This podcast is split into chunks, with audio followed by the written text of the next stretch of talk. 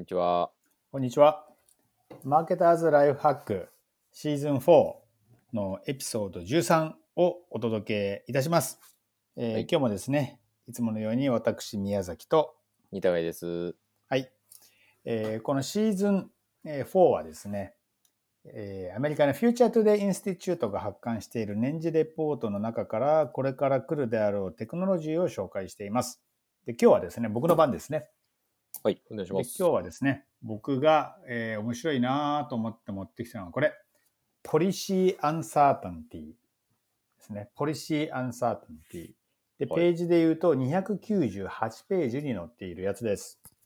はい日本語にするとなんだ？政策の不,、えー不確実性？そうですね。政策の見通しの悪さっていうのが見通せなさみたいなうんそんな。感じなのかな、です。で、これいつもの4証言で言うと、アクトナウということに分類されている、えーそういうですね、テクノロジートレンドなんですが、うん。実はですね、これ読んでみると別にテクノロジーのことは書いてないんですね。ああの、この、なんだ、タイトルからわかるように、まあ、ポリシーが政策だよね。政策なんでテクノロジーのことは出てこないんですけど、うん。ただテクノロジーに投資する際に、まあ、考えておかなくてはいけないことっていう意味で、このまあ、フューチャートゥデイに載ってるんじゃないかな、なんていうふうに思いました。なるほど。はい。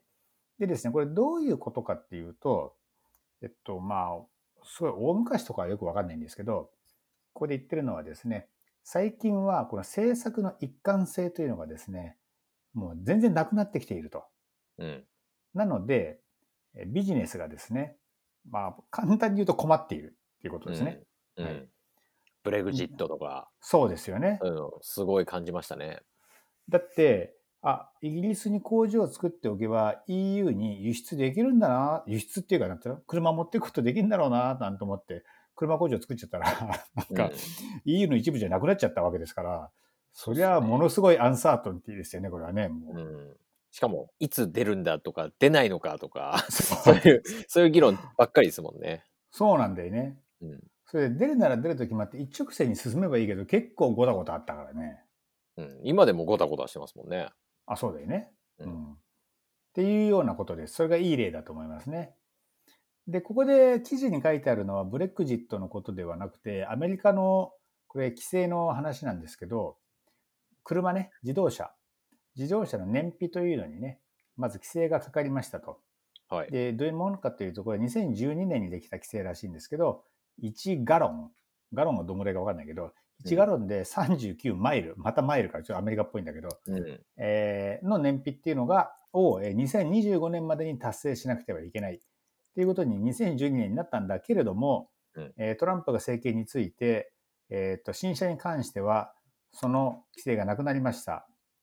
ところが、ところが今年の1月か、えーっとですね、また新しいポリシーができて、今度は、とね、2021年から2026年にかけて、毎年1.5%ずつ燃費を改善していかなくてはいけない。うんなんていうのができてですね、もう一体、もうどの、どの決まりに従って開発すればいいんですか？テクノロジーに投資すればいいんですか？もうわからない。うん。困ったっていう話なんですね。で、うんこういうようなことがこれからも続くんではないかっていうことです。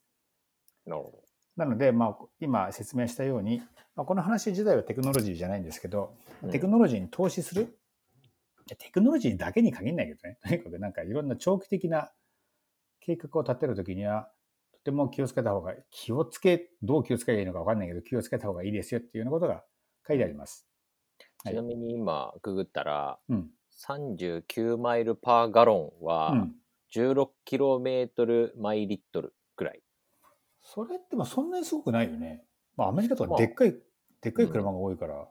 日本車だと結構、うん。なんか、ね詐称問題とかもありましたけど、そうだよね20キロメーターとか行く感じしますけどね、燃費。燃費ってあれだよね、測り方で結構違うんだよね。なんか例えばなんだっけ、60キロで、時速60キロでずっと走ってるのか、うん。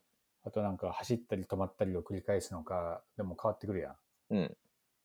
実燃費でリッター16キロっていうと、もう普通だよね、きっと。もうちょっと行くのかな、今今の車って。ちょっとわかんないですね、車乗らなすぎて。まあ、でもとにかくね、それは変わるのが問題ですとうん。いうふうに言っております。で、このですね、記事、まあ、いつものように読み進めていくと、最後の方にですね、ウォッチリストっていうのが出てくるわけですね。で、うんここでね、ちょっと僕はね、申し訳ないけど、異議を唱えたい。はい。異議を唱えたい。で、ウォッチリストとして載ってるのがね、まあ、いつものように Amazon、Apple、Facebook、Google とか、は車のメーカーとか、うんなんか再生エネルギーの会社とか出てるんですけど、そこじゃないだろうとうんいうのが、あとすぐその下に書いてあるんですよ。で、このページ、右下になんかですね、グラフが載ってるんですね。うん折れ線グラフ。で、なんだろうこれと思って見てみると、なんでもですね、えーアメリカの経済政策のえー不確実性指標っていうのを作っている、これ団体なのかながあって、うんそれが紹介されています。で、うん www.policyuncertainty.com っていうのがあってですね、ちょっとここに行ってみました。でこれはね、ウォッチリストは多分これかなこれだと思います。うんで、ちょっとね、そのページに行ってみましょう。ということで行ってみると何が載ってるかっていうとですね、まあ、折れ線グラフが載ってるんですよ。うん。で、この折れ線グラフは何を表しているかっていうと、この横軸っていうのが X 軸か、尺度変えられるんですけど、まあ、オールなんていうのにすると、これはね、2000 1999年とか2000年とかその辺からえ今年までの、いいですか、えーせいえ経済政策の不確実性を指標化してるんですね。これ面白いなと思って、その株価を指標化するとかさ、うんその GDP の指標とかなんかそういうんじゃないんですよ。不確実性の指標なんですよ。なるほど。不確実の指標って一体どうやって数値にすんのっていうのがちょっと僕のまず興味なんですね。なんか、あれですかね、統計的なアプローチでいくと、分散というか、うんこの幅で、うん。えーなんだろう、金利が動くだの、動かないだのっていうのが、えーまあわかんないですけど、例えばうんコロナがうん発生したことによって、こううん各国はマイナス金利政策まで考えるようになったみたいな、っうん。ていうので、幅がこう、なんだろう、増える。それがこう分散がでかくなることにつながるんで、うん。それがこう、でかくなったとか、ちっちゃちっちゃければ、分散がちっちゃければちっちゃいほど予測しやすいわけじゃないですか。そうですね。みたいなことですか？でも未来のことだからね。うん。未来でさ、なんで分散が大きくなるのか狭くなるのかとかさ、うん。どどうやって出すんだろまあでも人間が決めることですもんね。そのポリシーの。う。そう。人間が決めることですね。うん。はいで、このね、えこのあのウェブサイトに来ると、メソドロジーっていう、そういうコーナーもあるんですよ。方法論っていうところなんですけど、はい。なんで僕はすぐそこに行きましたと。うんそうするとですね、この指標の出し方っていうのが書いてあってね、なんか工夫してんなっていうか、頑張るなっていうか、なんかアメリカ人って本当に数値化するのが好きなんだなっていうふうん 思いましたと。で、このメソドロジーは主に3つのえコンポーネントから成り立っておりますと。はい。で、1つがですね、新聞の、えっと、記事で、どれだけ経済的な、えー不確実性が載ってるか。うんっていうのを、まず、それが1つ目。うん新聞記事ね。新聞、だからこれ多分最終的には主観的な判断になると思うんだけど、はいはいあは、あ、この記事は経済政策の不確実に、不確実性について触れてるな、みたいのを、い。どうも数えたらしいです。それうんもアメリカの10個の新聞ね、USA Today とかね、マイアミヘラルドとかなんかや、いっぱい有名なのが載ってますよ。ワシントンポストとか。それはい一つ目でしょ。で、二つ目。二つ目は、えっと、これはちょっとね、俺もよくわかんなかったんだけど、連邦の税制の、うんがですね、えー、set to expire in future 将来、えっと、なんだ、なくなるっていうから、期限が切れるであろう連邦税制の数、なるほど。うんっていうのがまず書いてありますと。それが二つ目ですね。セコンドコンポーネントリフレクトナンバー。はい。で、三つ目。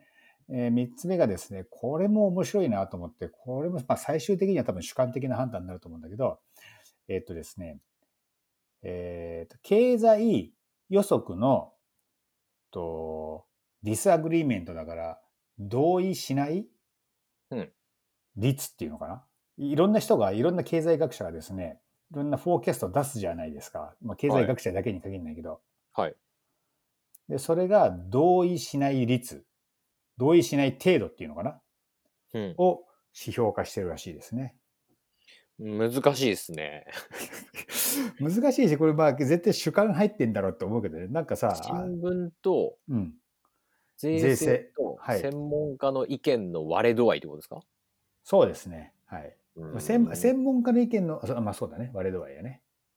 うんっていうのを3つ混ぜて、この指標を作ってるっていうことです。でね、でもじゃあ、まあ俺言ったようにこれ結構主観入るだろうと、こんなので当てになるのかよとか思うんだけど、はい実際のもう一回ですね、ホームページに戻ってグラフを見てみましょうと。うんそうすると、なんか俺たちの直感に合ってるんじゃないかなっていうグラフの形してませんか、これは。例えばしてますね。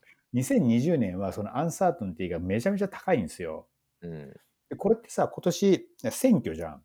はい。で、バイデンが勝つのか、トランプが勝つのかによって、多分来年以降の政策は、まあ、変わるわけでしょ？はい。そうすると、アンサートンティが今は高いっていう、うんこのグラフ、うこれん、確かにそうじゃんっていうふうに思いません？そうですね。まあ、あと、そもそも COVID-19 で、あ、それもあすごいりますよね。勢いで、こう、アンサーティティがうん上ってきますよね。うん。なんていうのがあるので、この表をウォッチリストに入れておくのが皆さんいいんじゃないのかなっていうふうにうん。思ったということですね。これ国ごとに他にあと出てるね。アメリカだけじゃなくって、はいなんかずーっと見てるとさ、なんていうのこうこういうの、えーカルーセルっていうのか、ぐるぐるぐるぐる、グラフが回ってくんだけど、ジャパンも出てきたな、今ちょっと見てたら。うー。うんん。なのでこれを見て、あ、今 uncertainty が高いから、そういう時にはでかい判断をしない。なるほ uncertainty が低い時には、まあ、でかい判断してもいいのかなと。うん。ていう風に使えるんじゃないのかな。と。思いましたので、ご紹介です。なので、このね、フィーチャートゥデイのレポートは、まあ、パッと読んで、もうすぐこのグラフのサイト、ね、直行するのが よろしいんじゃないでしょうか。なるほど。はい。なんかこれ、これからどうすればいいのかっていうところで言うと、うん。なんかアメリカはもうレコードハイなんで、うんもう何が起きるか分かんないっていうのが、まあ、マックスなわけですよね。そうですね。今日本のやつ見ると、うん。えー一番今高かった、今までに一番高かったのって、うん2008年のうん。多分リーマンショックのあたりですよね。なるほどね。うん。あと2011年の、えーなんだっけ、3.11が起きたはいはいはいはい。っっていう感じになってると思うんですけど、うん。この時を振り返れば、こう、どういうことが功を奏したかっていうのが見えてくるみたいな、そういうことなんですかね。その時を振り返り、いや、その時を振り返って、いや、本当に不確実性だが高かったかどうかっていうのを、うん。なんか自分の、なんだ、実感と比べてみればいいんじゃないですかね。うん。要するに、このグラフがどれだけ当てになるかっていうのを知りたいわけじゃないですか。はい。それがちゃんとこのグラフに現れてればういいんじゃん。ない、このこの先も信用していいっていう、このメですね、このメソドロジーは、うんえー聞く、うん、効き目があるっていうか、生きてるっていう、そういう判断になるんじゃないのかね。うんで、インドとか全然わかんない。これインドも出てくるからね。まあ、インドでこれからはいさ、なんか新しい事業を始めようとか、とまあ、うん、投資だよね。やっぱ長期にわたってのリターンを見込むような投資は、アンサーハトンティが高い時には、まあ、ギャンブルだよね。うん。うん。まあ、ギャンブルというか、リスクが大きい分、うんあのーなんて言うんでしょう。儲けも大きいっていうか、まあ、そうだね。そういうのを読み切る自信がある人には、すごくいい時代なんでしょうね。そうだろうね。でも読み切れない人が多くなるのがこういう時代ってことですよね。そうですね。はい。一山当てる人とすっからかんになる人は、うんっていうことかな。なるほど。まあでも株式市場じゃないからね、これは。あの、まあじ事業者だよね。事業者がこのアンサートンティが高い時代にうん。どうしていくかっていう話です、今回は。そうですね。はい。まあだからもちろんね、このウォッチリストに書いてある GAFA もまあ見てた方がいいことは確かなんでね。うん。うん、彼らがどれだけ、まあ、どんな開発していくのかとか、どれだけ規制されるのかとか、まあ、その辺によって変わってくるもんね。うん。だって今回さ、あの、あの、なんだ、アップルが WWDC で、はい。あの、アプリの、えっと、なんつうんだ、ID、iOS で、アプリで広告トラッキングするための IDFA ってあるけど、うんあれをトラッキングできないようにするっていうふうに言い始めたわけなんで、うんそうするとそれに頼っていろいろ商売組み立て組み立ててた人はもう大変だよね。うん。まあ、広告業界の、この、ID への紐付けみたいなところは、うどんどん規制されていってますよね。そうだね。うん。まあでも、それが、アンサーテンティかというと、あどそうれも予測できたってことね、二高井君に言わせればね。まあそうだな、確かうに。ん。そして、なんか、それって、なんだろう。その、広告市場でどういうことが起きるかっていうと、うんやれることが狭くなっちゃって、まあ、市場のこう鈍化要因になるなっていう、なんか、うんわかりやすいことかなと思って。なるほどね。まあ事業者にとってはきついけど、まあ確確実性はあるってことやな。不確実性が少ないってことやな。そうかも逆。逆のロジックはあんまりこう、うん、今ないよね、みたいな。うん。確かに、そうかも。うんじゃあ、そしてやっぱ GAFA は見てなくていいのかなこのこのグラフだけ見つめて。あと、これメソドロジーで俺もうちょっとちゃんと読んでみたいんだよな。メソドロジー、詳しくはこちらっていうリンクがあってね、そっちまだ読んでないんだけど。そうですね。なんか、うん。投資的な観点で言うと、今ってもう GAFA しか買うもんねえなって言ってみんなうん。テクノロジー株を買いまくってるわけですよね。うん。だからそこはアンサーテンティが低いってみんな思ってるってことだとすると、みんなテクノロジーにどんどん投資する。うん。で、その結果みんうん。なデジタルトランスフォーメーションだみたいな言うみたいな、っうん。ていうのはなんか分かりやすいんですけど、うん。なんかテクノロジーって別に世界中で、世界中の何パーセントなのかっつったら、石油の方がでけえしなみたいな話ですよね。うんまあそうだろうな。うん。だから石油とかをどうすんのかとかも、なんかこう、この前、あれだったじゃないですか、石油の先物の価格？原油価格？マイナスになったんでしょ？マイナスとか、うん。もうそういうありえないことが起きてるっていうのがなんかそのアンサーテンティですよね。そうですね。うん。うん。だからアンサートンなんで本当に予測できないからまあ何が起こるかもまあ今は言えないってことやな。そうっすね。石油マイナスになるよって多分去年言ってた人はいないだろうからね。うん。うん。はい。でこれ見たあの、この算出方法、指標の算出方法、ペーパーがあるんだけどさ、今見たら75ページもあるわ。これはちょっとね、読むの大変そうだな。えもう論文ですね。論文ですね、これは。はい。っていうことなんで、まあちょっとガッツがある方はですね、はい。読んでいただけると、より納得感を持ってこのグラフを見ていただけるんじゃないかなというふうに思います面白いです。はい。ということで、今日はちょっとドンピシャテクノロジーじゃないんですけども、まあちょっと面白いかなと思って、はい。あこんな話題を持ってきました。はい。ありがとうございます。えー、というわけでですね、えー、フューチャートゥデイじゃねえや、マーケターズライフハック、えー今週もお送りしました。ありがとうございます。ありがとうございます。